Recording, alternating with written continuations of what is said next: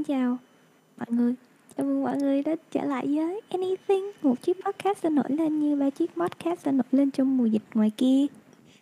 Xin chào mọi người đã trở lại với ANNIEthing nha.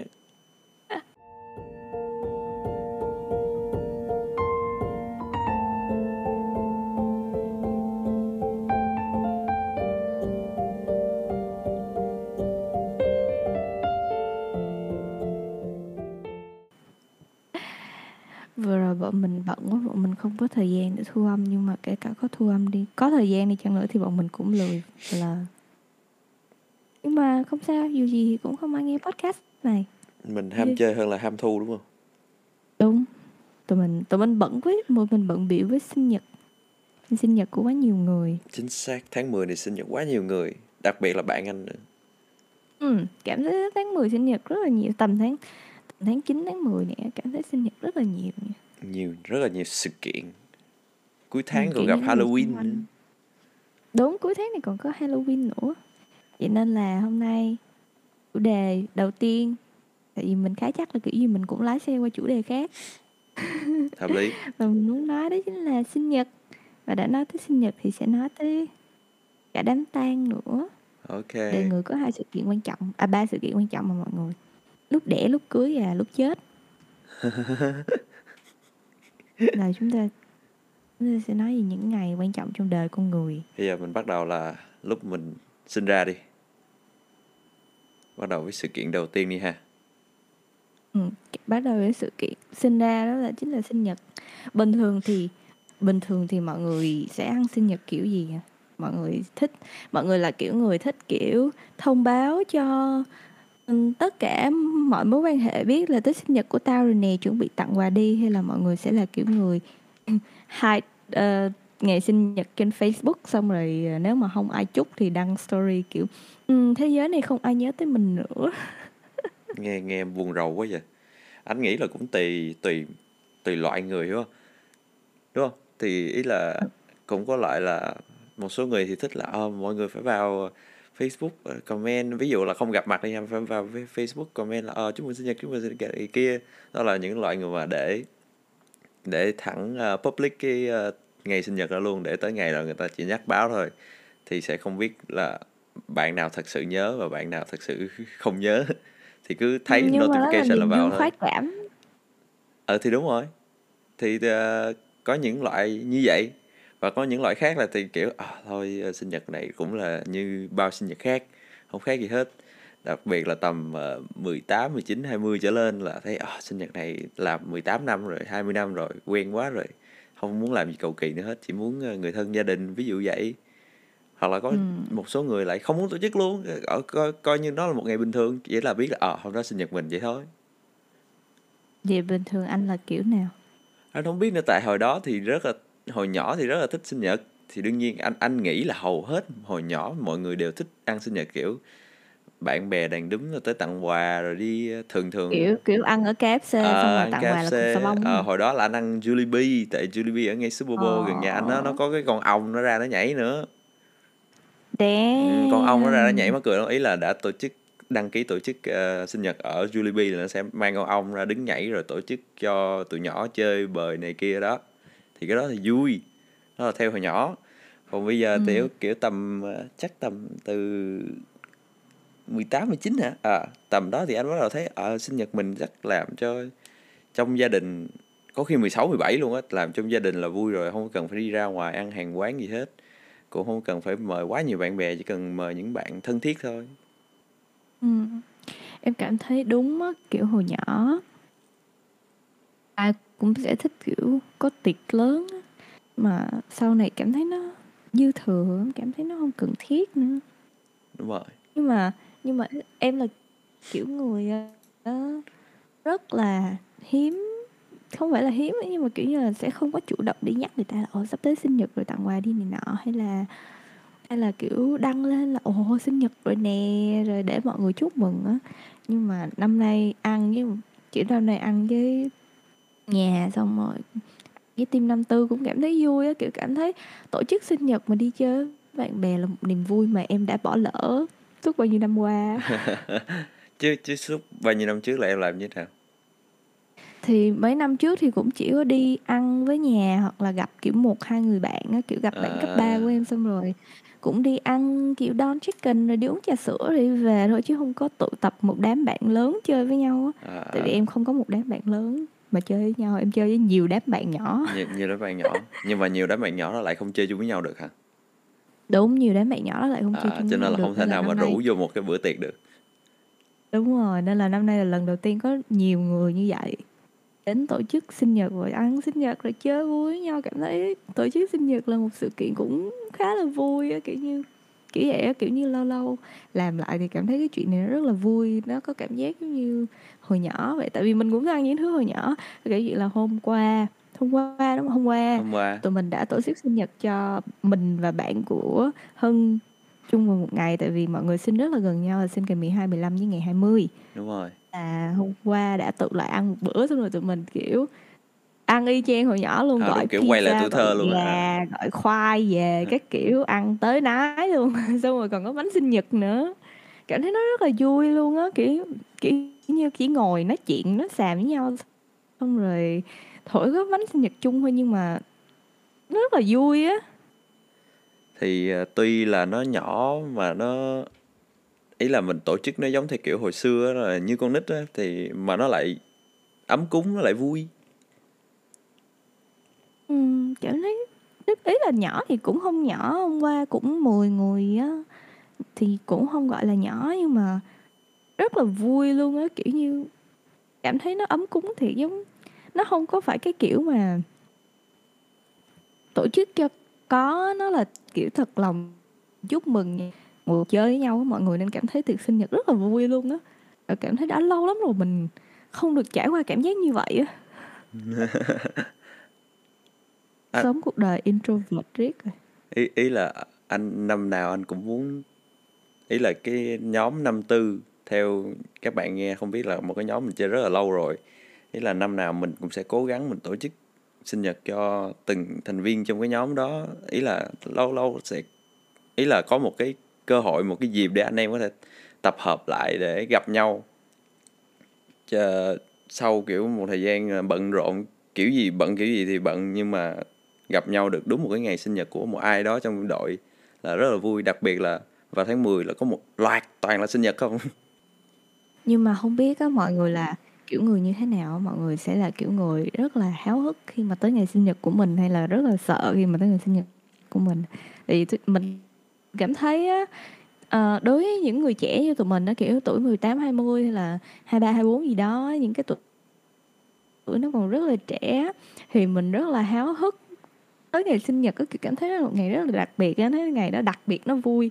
Trời ơi, còn mẹ mình đó mọi người, mỗi lần mà tới sinh nhật là mẹ mình sẽ tìm tất cả mọi cách, tất cả mọi lý do, tất cả mọi phương pháp có thể để cho người ta không chúc mừng sinh nhật mẹ mình, hoặc là người ta không ăn mừng sinh nhật mẹ mình á, kiểu như vậy á mọi người. Kiểu như nếu như mà có ai nhắn tin chúc mừng á, xong rồi mẹ mình sẽ đi xuống nói với mình là trời ơi, tự nhiên cái đăng lên chúc mừng chi giờ ai cũng biết hôm nay sinh nhật á. Xong rồi mình nói nó cũng đâu phải là chuyện xấu lắm đâu, kiểu mình hiểu là sợ già, nhưng mà mẹ mình đâu công khai năm đâu, mẹ mình chỉ công khai ngày. Nhưng mà mẹ mình sợ lắm mọi người, mẹ mình sợ tới mức mà mẹ mình nhìn thấy bánh kem mà mẹ mình ấn lạnh luôn.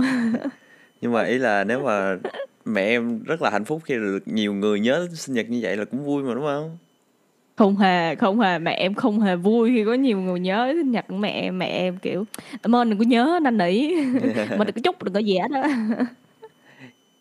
Nhưng mà vậy mới biết là có rất là nhiều người bạn thân thiết và thật sự là quan tâm tới mình đó, cũng hay.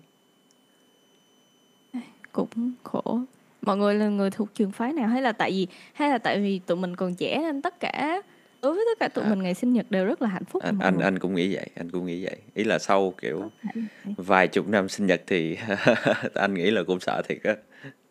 Ý là bố mẹ mọi người có gì, bố em tới sinh nhật bố em vẫn rất là vui á, kiểu bố em vẫn rất là háo hức, excited đi ăn mừng xong rồi chờ người ta chúc á. Nhưng mà mẹ em thì kiểu không làm ơn không á, mẹ em như kiểu nhất quyết phải né cho bằng được cái ngày đó, ước gì ngày đó không tồn tại vậy. Có khi là sợ lại thêm tuổi, lại thấy số nó cao quá thì đó, bởi vậy mà lại không hiểu. Bố em vẫn rất là vui mà. Tùy đó, lại có một thể loại người khác. Mọi người thấy sao? Mọi người là kiểu người như thế nào? Nếu mà có câu trả lời thì comment. Nếu mà có nghe cái đã. Nếu mà có nghe và có muốn trả lời. Mà bên cạnh chuyện đó mọi người thì gần đây nhà mình cũng có đám tang á. Thì dạo này mình cũng coi phim rất là nhiều. Mình cũng cảm thấy kiểu tại vì đang Covid nữa nên là xung quanh mình rất là nhiều đám tang luôn á mọi người. Nhưng mà cái mình nhìn thấy và nhận thấy ở đám tang á là kiểu đám tang nó buồn, không phải là tại vì người ta mất mà đám tang nó buồn. Tại vì nói ra ta kiểu như giống như xóa sạch sự tồn tại của người đó ở trên cõi đời này vậy đó mọi người. Kiểu nếu mà đau lòng quá thì người ta sẽ ức cả hình rồi không nhắc đến, rồi hạn chế nói tới những câu chuyện. Và đặc biệt nha, đó là khi mà người ta mất á mọi người. Điều này mình đã rút ra được từ hometown cha, đó chính là mà người ta mất á, mấy năm đầu á thì còn ăn cả giỗ lẫn sinh nhật, xong rồi mấy năm sau thường thì sẽ chỉ ăn giỗ thôi mọi người. Nên cảm thấy một con người mất đi tự nhiên cái mất đi cả ngày sinh của mình, mất đi cả danh tính của mình á. Kiểu khi mà mình mất đi rồi, tất cả những gì còn lại chỉ còn là một ngày giỗ thôi. Không ai quan tâm mình sinh ra và sống cuộc đời như thế nào, người ta chỉ biết là ngày đó mình chết. Em thấy chuyện đó rất là buồn luôn á mọi người. Và chuyện còn buồn hơn so với chuyện đó nữa là nếu như tới một ngày nào đó người còn sống không còn ai nhớ tới mình nữa, kiểu ví dụ như chết quá trẻ, hoặc là kiểu chết mà không có cháu, mà người mà gia đình cũng kiểu không muốn nhắc tới, xong rồi kiểu một ngày nào đó giống phim Coco, một ngày nào đó chứ sẽ không còn ai nhớ tới mình trên cuộc đời này nữa. Cái vậy buồn lắm luôn đó mọi người.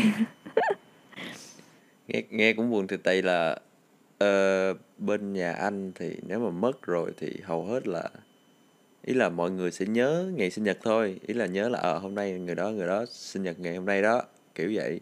Không phải là sẽ không tổ chức tiệc tùng ghê gớm, chỉ là tổ chức ngày giỗ thôi. Cho nên là anh nghĩ là cái đó là buồn thiệt, công nhận đúng không? Tự nhiên lúc mình sinh, mình còn sống năm nào mình cũng ăn, nhưng mà tự nhiên mình chết cái người ta không nhớ tới những cái ngày đó nữa, người ta chỉ nhớ tới ngày mình chết thôi. Kiểu kể cả khi người ta có nhớ tới chăng nữa thì người ta cũng chỉ nhớ tới vậy thôi á, cũng không có làm gì mấy á. Kiểu mình chết được 5 năm, 10 năm thì người ta vẫn sẽ làm giỗ, nhưng mà 5 năm sau liệu còn có ai kiểu sẽ mua bánh kem cho mình ngày sinh nhật, kiểu vậy. Kể cả khi bây giờ mình không ăn bánh kem đi chăng nữa mà nó cũng là một niềm an ủi mà. Rồi biết là khi mình kiểu khi mà mình nhận thấy cái chuyện đó, mình coi cái phim đó, mình nhận thấy cái chuyện đó xong mình kiểu hay thôi sau này đừng ăn giỗ con, ăn sinh nhật con đi. Ăn sinh nhật con đi, nếu mà con muốn chết đi chăng nữa thì cũng thế, chỉ ăn sinh nhật thôi, không cần ăn giỗ con đâu. Đúng rồi, báo trước cho người thân, hiểu không? Kiểu như là di chúc để lại là đừng ăn giỗ, không cần ăn giỗ, ăn sinh nhật thôi, ăn sinh nhật thôi là được rồi. Anh nghĩ là các nước khác nó cũng giống như vậy, ý là hầu hết các nước luôn. Anh không có biết nước nào là người ta sẽ ăn sinh nhật của người đã mất nha, nhưng mà là hầu hết các nước là đều có conform vào một cái chung là ăn ngày giỗ, hoặc là làm một cái tiệc tùng gì đó của ngày giỗ thôi, chứ không phải là ngày sinh nhật nữa, sau khi đã khuất nữa. Lúc đó cảm thấy như người ta chỉ nhớ tới mình khi mà mình chết thôi vậy mọi người. Không biết nói sao ta, ý là thì theo như mình vừa mới nói ngay lúc bắt đầu của cái podcast á, thì là có 3 giai đoạn đúng không? Theo như em nói là có ngày sinh ra, ngày đám cưới và ngày mình mất đi đúng không?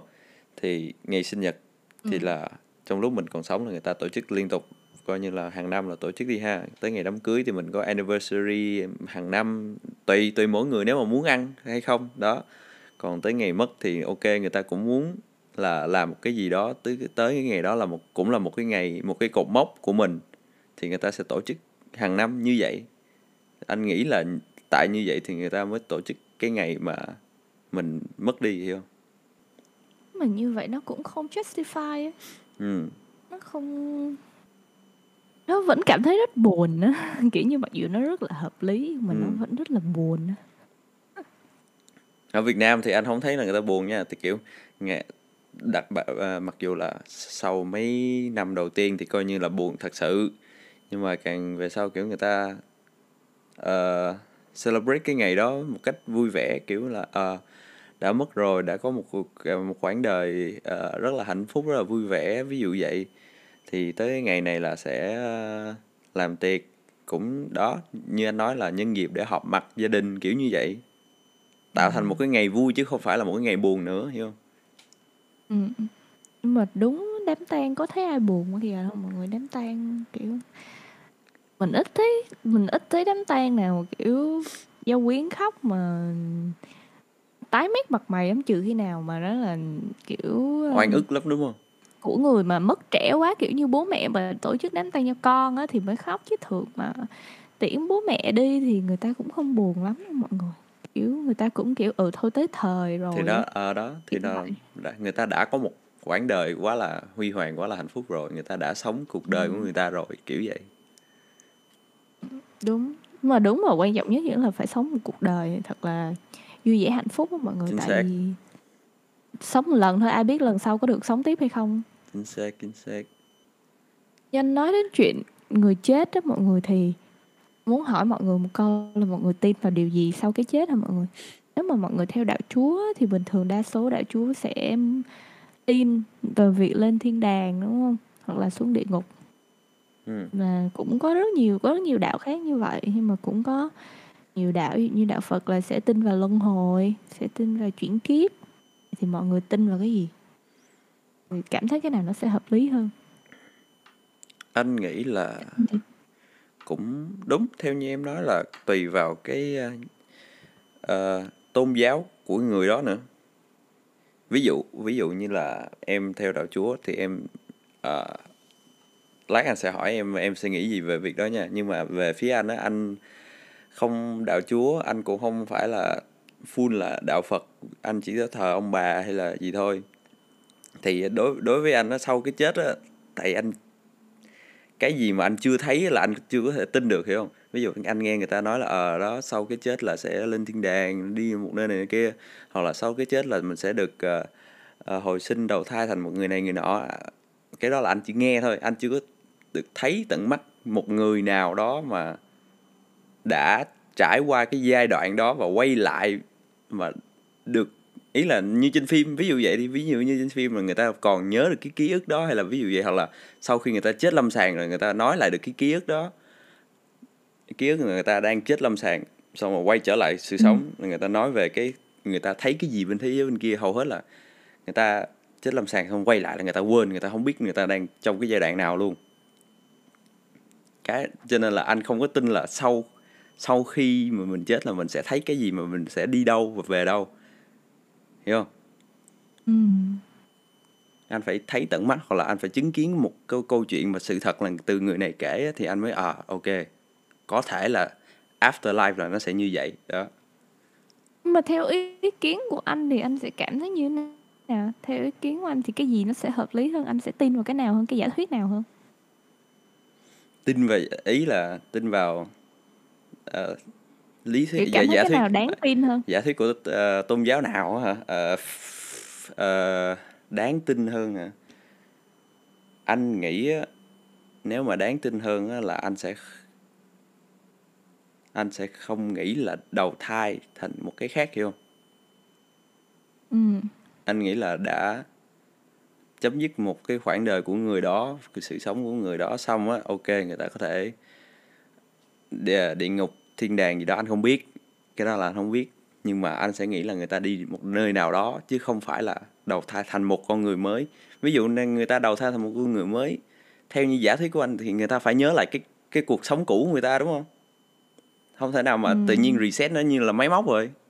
Biết đâu, em cũng không biết. Mặc dù là anh có research trên mạng, ví dụ anh coi phim ma, phim này đó cái kiểu, anh coi, anh research, anh cũng thích tìm hiểu về mấy cái là siêu nhiên, mấy cái afterlife vậy đó. Anh ngồi anh xem thì cũng có một số người lại nói là ví dụ cậu bé này được sinh ra xong rồi đầu thai lại, xong rồi nói lại một loạt những thứ về quá khứ của một cái người đã khuất rồi, như là người ta đã sống lại và vào một cái thân thể của một người khác, đó là đầu thai thành một người khác luôn. Ý là theo anh đọc ở trên mạng như vậy thôi, chứ anh đâu có chứng kiến tận mắt đâu, cũng đâu có ai làm chứng cho cái việc đó đâu. Đúng rồi, những gì này thì chỉ có mình tin cái gì thôi, chứ em cảm thấy không thể nào mà chứng minh được sau khi chết người ta đi đâu rồi. Vậy nên chúng ta mới có thật là nhiều phim viễn tưởng. Đúng, đúng. Em nghĩ sao? Em thì nghĩ như thế nào? Em cảm thấy nếu như mà chết xong rồi hết á, thì nó hơi tiếc á. Em tin vào chuyện là kiếp sau của mình được quyết định bằng những gì mình làm ở kiếp này á. Nhưng mà mình có thể đầu thai, mình có thể thành cái cây, mình có thể không sống lại nữa. Đấy là lựa chọn và quyết định và những kết quả của cuộc sống này của mình á. Nhưng mà chính tại vì mình không biết được là mình sẽ đi đâu, về đâu, có đầu thai hay không á, là kiếp này muốn làm gì làm cho xong á. Kiểu như miễn đừng có giết người cướp của, kiểu GTA cầm dao đi vòng còn được. Ý là nếu mà theo như cái suy nghĩ của anh là nếu mà là chết là hết, đúng không? Thì nếu mà anh đã biết cái cuối cùng của anh, cái cột mốc cuối cùng của anh là hết rồi, là chết, không còn cái gì để lại cho cái kiếp sau của anh, thì coi như là theo mê tín và theo tôn giáo và theo giả thuyết mà nhiều người kể là không có để lại gì cho đời sau và cho đầu thai kiếp sau, là người tiếp theo sẽ ảnh hưởng cái mà mình đã làm. Đối với anh á, nếu mà đã hết rồi á, thì anh sẽ làm tất cả mọi thứ anh muốn làm, và nó phải, ý là giúp có ích cho đời sống hết mức có thể trong cái cuộc sống của anh, và anh cảm thấy hạnh phúc nhất trong cái cuộc sống bây giờ của anh. Thì anh biết tới lúc mà anh chết rồi, không còn cái gì nữa, thì anh biết là anh đã có một cuộc sống rất là tuyệt vời rồi. Thì ai cũng vậy mà, ai cũng hướng tới cái diện là sống không hối tiếc, lúc nào phải kiểu 100% quyết tâm sống cuộc đời thật là thoải mái. Ý là ai cũng như thế, đúng không? Ý là mà một số người chuyện ví dụ như là đừng giết người, không, ý là nó nằm trong quy chuẩn đạo đức. Một số người kiểu thì đúng như em nói là người ta cũng muốn sống lương thiện, sống hoàn hảo, hạnh phúc, và gia đình đầy đủ, ấm no, tiền bạc không phải lo nghĩ ngợi gì hết. Thì đúng những người như vậy thì sẽ nghĩ là ví dụ là nó sẽ ảnh hưởng gì tới kiếp sau của mình sẽ đầu thai thành cái gì, ví dụ vậy, coi như là theo một cái hướng của một cái tôn giáo nào đó đi ha, thì người ta nghĩ như thế.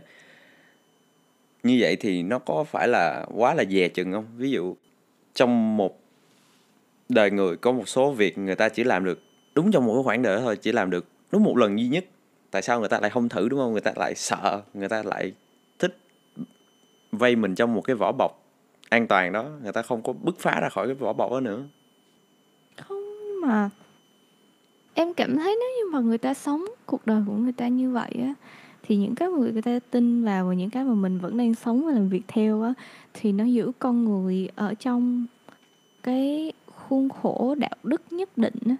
Và nếu như mà người ta chọn cái khuôn khổ đấy để sống cuộc đời của người ta và người ta cảm thấy hạnh phúc với nó, thì nó cũng chả đâu có sao đâu. Nghĩa là nó cũng, nếu mà người ta sống như vậy mà người ta cảm thấy hạnh phúc thì không sao. Với lại nó cũng tốt mà, kiểu nếu như là làm mình á, thì mình sẽ nghĩ kiểu tại sao không làm cái này cái kia, mình chỉ làm được một lần thôi, hoặc là cảm thấy sống gì nó khổ quá. Nhưng mà đối với người ta là cuộc đời mà người ta chọn, đó là cuộc đời mà người ta tin, thấy không? Kiểu kể cả khi người ta không tin vào kiểu luân hồi chuyển kiếp các thứ, thì vẫn có những người ta kiểu ăn chay hoặc là sẽ không làm cái này cái kia, đó là tại vì quyết định của người ta thôi. Chứ em thấy nó cũng bình thường mà. Nhưng mà cũng có bao nhiêu việc trong đời này làm được một lần đâu. Ồ, đúng không? Kiểu cũng nhiều. Cuộc đời này em có thể làm được rất nhiều chuyện nhiều lần. Ý là tùy, đúng không? Tùy hoàn cảnh, tùy về tài chính như thế nào. Người ta có thể là những việc đó người ta chỉ làm được một lần trong đời thôi, hoặc là do người ta làm việc quá nhiều xong rồi người ta không để ý tới thời gian nữa, người ta nghĩ chết rồi, tự nhiên mình làm quá nhiều rồi, bây giờ mình 70-80 tuổi rồi, bây giờ mình không thể nào mình quay lại cái tuổi trẻ mình để mình làm cái việc đó nữa đó. Ví dụ vậy, thì đó là một số chuyện là chỉ được làm một lần trong đời thôi, hiểu không? Cảm thấy việc gì cũng có thể làm rất nhiều lần trong đời, kể cả giết người có thể giết 2-3 người mà. Nhưng mà nó dễ hiểu, nghĩa là đáng lẽ ra người ta có thể làm lúc người ta còn trẻ nhưng người ta không làm. Sau đó người ta già, đợi tới lúc già 80 tuổi rồi nghĩ là tại sao mình lại không làm. Nghĩa là người ta vẫn có thể đã làm chuyện đấy. Đúng rồi, thì cũng có nào người diss người đát đúng không? Nhưng mà nói chuyện là chỉ là một lần không đời thì không có. Nhưng mà tại vì mình chỉ sống một đời thôi nên là cảm thấy không làm thì cũng hơi tiếc. Nhưng mà nếu mà người ta chọn chuyện đấy và nó phù hợp với quy chuẩn đạo đức xã hội thì em không có ý kiến gì mấy. Hợp lý. Em cũng cảm thấy không hiểu tại sao lại sống như vậy. Nhưng mà mình không hiểu mà mình tôn trọng thôi. Ok, bạn thích sống như thế thì bạn sống thôi, không sao, người ta thấy hạnh phúc. Nhưng mà mình thấy nó kỳ, nhưng mà đó là theo cái gu của người ta thì ok thôi. Mình không hiểu được không ý kiến đấy. Không ý kiến, đúng rồi. Chắc là tại bây giờ trẻ mình mới nói vậy được thôi. Cũng có thể là tại mình trẻ. Nhưng mà ý là nếu mà so với những người đã khuất đi chăng nữa, người ta có sống cuộc đời như thế nào chăng nữa, thì tới lúc người ta chết thì cũng chỉ như thế thôi. Người còn sống mà người ta đã thích mình á, thì người ta vẫn sẽ thích mình. Và người còn sống người ta đã không thích mình á, thì mình có làm bao nhiêu chuyện tốt trong cuộc đời, người ta vẫn sẽ nói được những lời khó nghe khi mà mình chết đó mọi người. Và cái quan trọng nhất là những người xung quanh mình nhớ đến mình như thế nào. Vì kể cả khi bạn là tội phạm bị truy nã nhưng mẹ bạn yêu bạn thì nó vẫn tốt thôi, không có chuyện gì xảy ra. Đúng rồi. Khi mẹ bạn yêu bạn thì đấy là chuyện duy nhất quan trọng trong cuộc đời. Không cần biết là giết bao nhiêu người đúng không? Nhưng mà cái này là không cổ vũ với người nha. Ai mà nghe là không cổ vũ với người nha mọi người. Không cổ vũ làm cái gì phạm pháp nha. Thì... nếu mà muốn giết người thì mọi người hãy chơi GTA nha, hoặc là chơi Call of Duty, hoặc là chơi PUBG, cái kiểu mà người giết thoải mái nha. Đúng rồi, trong thế giới ảo, trong game muốn làm gì cũng được. Mọi người chỉ nên giết người ảo thôi, không nên giết người thiệt. Không có cổ vũ chuyện đó nha mọi người, mà ý là nói như vậy, nói tới chuyện mình sống á mọi người. Thì quan trọng là người ở lại người ta nhớ đến mình như thế nào, chứ thật ra mình sống cuộc đời như thế nào nó cũng không quan trọng. Thì sẽ có những người chọn sống cuộc đời kiểu mặc xác, và quan trọng là mình vui và không quan tâm tới việc người khác nhớ đến mình như thế nào. Và cũng sẽ có những người hy sinh cả cuộc đời để xây dựng một hình tượng tốt và bỏ đi những cái ham muốn riêng của mình. Thì đó là lựa chọn của mỗi người, miễn là nó phù hợp với quy chuẩn đạo đức xã hội nha mọi người, phù hợp với quy chuẩn đạo đức xã hội, nhắc lại lần nữa. Anh thích cái câu đó của em. Anh thích cái câu là ý là quan trọng là cái người còn sống người ta nhớ mình như thế nào thôi. Anh thích như vậy. Anh thích là đó là điều duy nhất quan trọng á mọi người, nói thật luôn. Tại vì nói là công bằng mà nói á, tôi không có cổ suý đến việc mọi người đi người làm tội phạm, nhưng muốn mà kể cả khi bạn làm tội phạm chăng nữa, thì nếu như mà bạn không phải là Ted Bundy hay là những người tội phạm nổi tiếng khác mà tôi không biết đến, thì hỏi thật có bao nhiêu người sẽ nhớ đến bạn với tư cách tội phạm. Miễn là gia đình bạn cảm thấy vui là được, đúng không? Nghĩa cả kiểu ví dụ như bạn là một tội phạm kiểu không giết người, nhưng mà bạn là tội phạm ăn cướp chẳng hạn, ví dụ vậy. Kiểu như lúc đấy bạn đói quá, bạn là John Valjean, bạn quyết định lấy một ổ bánh mì chăng nữa, thì những cái record đó nó không còn quan trọng nữa.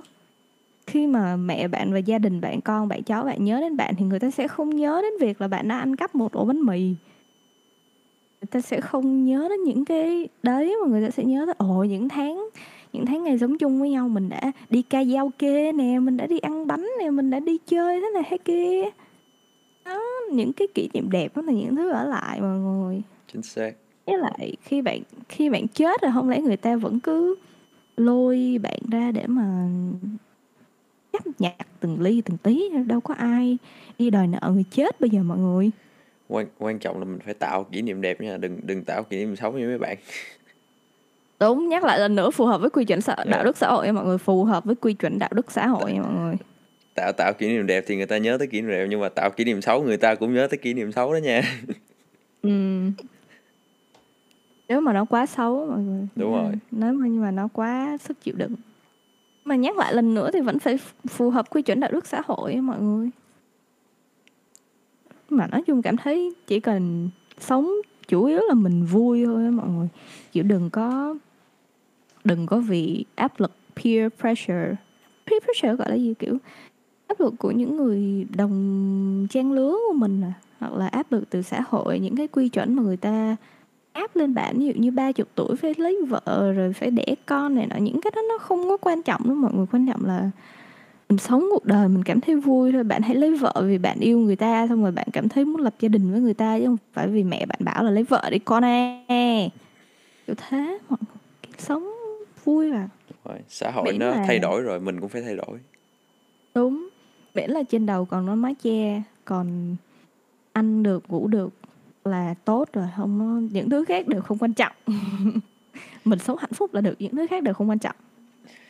Nhóm câu slogan của Việt Nam Airlines ha, câu mới là thế giới đang thay đổi còn bạn chấm hỏi. Việt Nam Airlines yêu cầu trả lương như phi công nha. Yêu cầu trả lương như phi công nha Việt Nam Airlines. Có tiền đi tài trợ Ráp Việt mà không có tiền đi trả lương như phi công. Em thấy anh Việt Nam Airlines chở hơi nhiều người từ Ráp Việt vào Sài Gòn để thi lắm nha. Anh trả lương cho em coi. Bữa mới coi Ráp Việt mùa 2. Bữa mới coi Ráp Việt mùa 2 mọi người. Mọi người có coi Ráp Diệt mùa 2 không? Hy vọng là có. Hy vọng là có. Cảm thấy Ráp Diệt mùa 2 cũng thấu hài mọi người. Cái gì thấy mai âm nhạc là thấy thấu hài. Nữ hoàng của meme trên mạng bây giờ hả? Đúng, nữ hoàng meme đó. Mai âm nhạc. Tomorrow music. Âm nhạc không chỉ để nghe, mà âm nhạc còn là music. Music không phải music nha, music. Đi vào lòng người luôn. Nói xong là đi vào lòng người. Anh không biết respond lại cái câu đó như thế nào luôn. Nó là fact rồi, hiểu không? Trấn Thành còn không biết mà. Đúng. Nói gì tới mình. Anh Trấn Thành mà còn không nghĩ ra cái gì để respond lại được đó, thì anh thua. Không biết nói sao luôn. Sao tự nhiên mình lại nhắc tới Rap Việt thế nhỉ? Đang nói gì mà nhắc tới Rap Việt? Thì đó, ANNIEthing mình quay qua.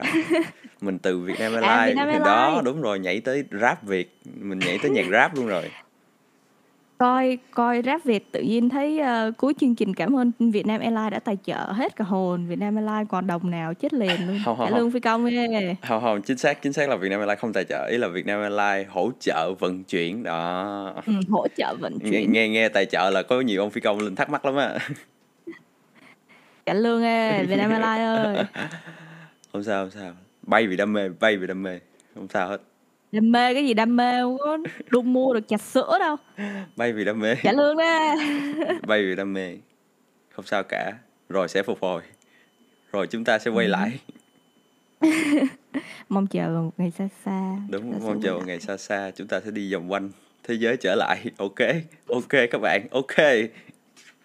Mà nói chung là vậy mọi người. Nói chung là nói đến sinh nhật và lễ tang, lễ dỗ này nọ mọi người, thì cảm giác nó là hai ngày lễ và khác nhau, nó là hai thái cực của cuộc đời, nhưng mà thật ra mình cảm thấy nó cũng như nhau thôi, nó cũng chỉ là một cái ngày mà đối với ai đấy nó sẽ quan trọng và đối với những người khác thì không á.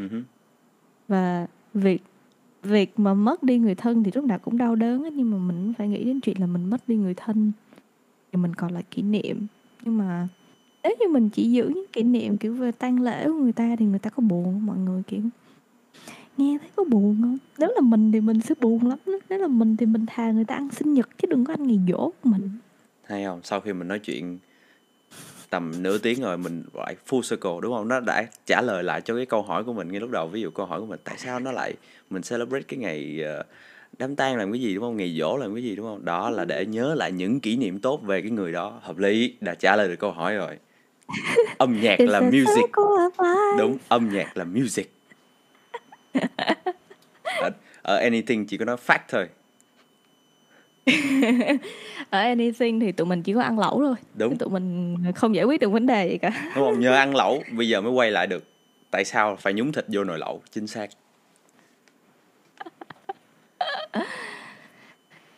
Mình nghĩ tuần này chỉ có thế thôi. Vì vừa rồi là sinh nhật của mình. Nếu mấy bạn có nghe thì vừa rồi là sinh nhật của mình là ngày 15. Và mình đã có một ngày sinh nhật rất là vui. Bên cạnh đó thì sắp tới cũng là ngày giỗ của bác mình. Vừa rồi cũng là sinh nhật của bác mình. Bác mình sinh ngày 11 mọi người. Bác mình sinh cách mình 4 ngày. Và bác mình cũng là mẹ đỡ đầu của mình. Tại vì mình đạo chuối mọi người. Là mình cảm thấy hai sự kiện này nó rất là gần nhau. Nhưng mà kiểu năm nay thì cảm thấy còn ăn sinh nhật bác á, kiểu còn nhớ tại vì bác mình vừa mới mất rất là gần. Bác mình mất hồi tháng 7, tháng 8 gì đó. Tầm đó thì bác mình mới mất, nên là kiểu em thấy năm nay vẫn sẽ như vậy. Nhưng mà mọi năm á, thì sẽ kiểu bác sẽ mời đi ăn, hoặc là bọn mình sẽ kiểu tổ chức cái gì đấy á. Nhưng mà cảm thấy năm nay không có, nhưng mà lại tổ chức sinh nhật cho mình. Vì mình là cái đứa không tổ chức sinh nhật mình, tự nhiên năm nay lại tổ chức sinh nhật cho mình. Mà còn được hai lần nữa. Mình cảm thấy hai cái vấn đề này nó cần được nhắc đến trong cuộc đời một con người. Chứ còn đám cưới thì quá bình thường rồi, cưới người này cưới người kia thôi mọi người.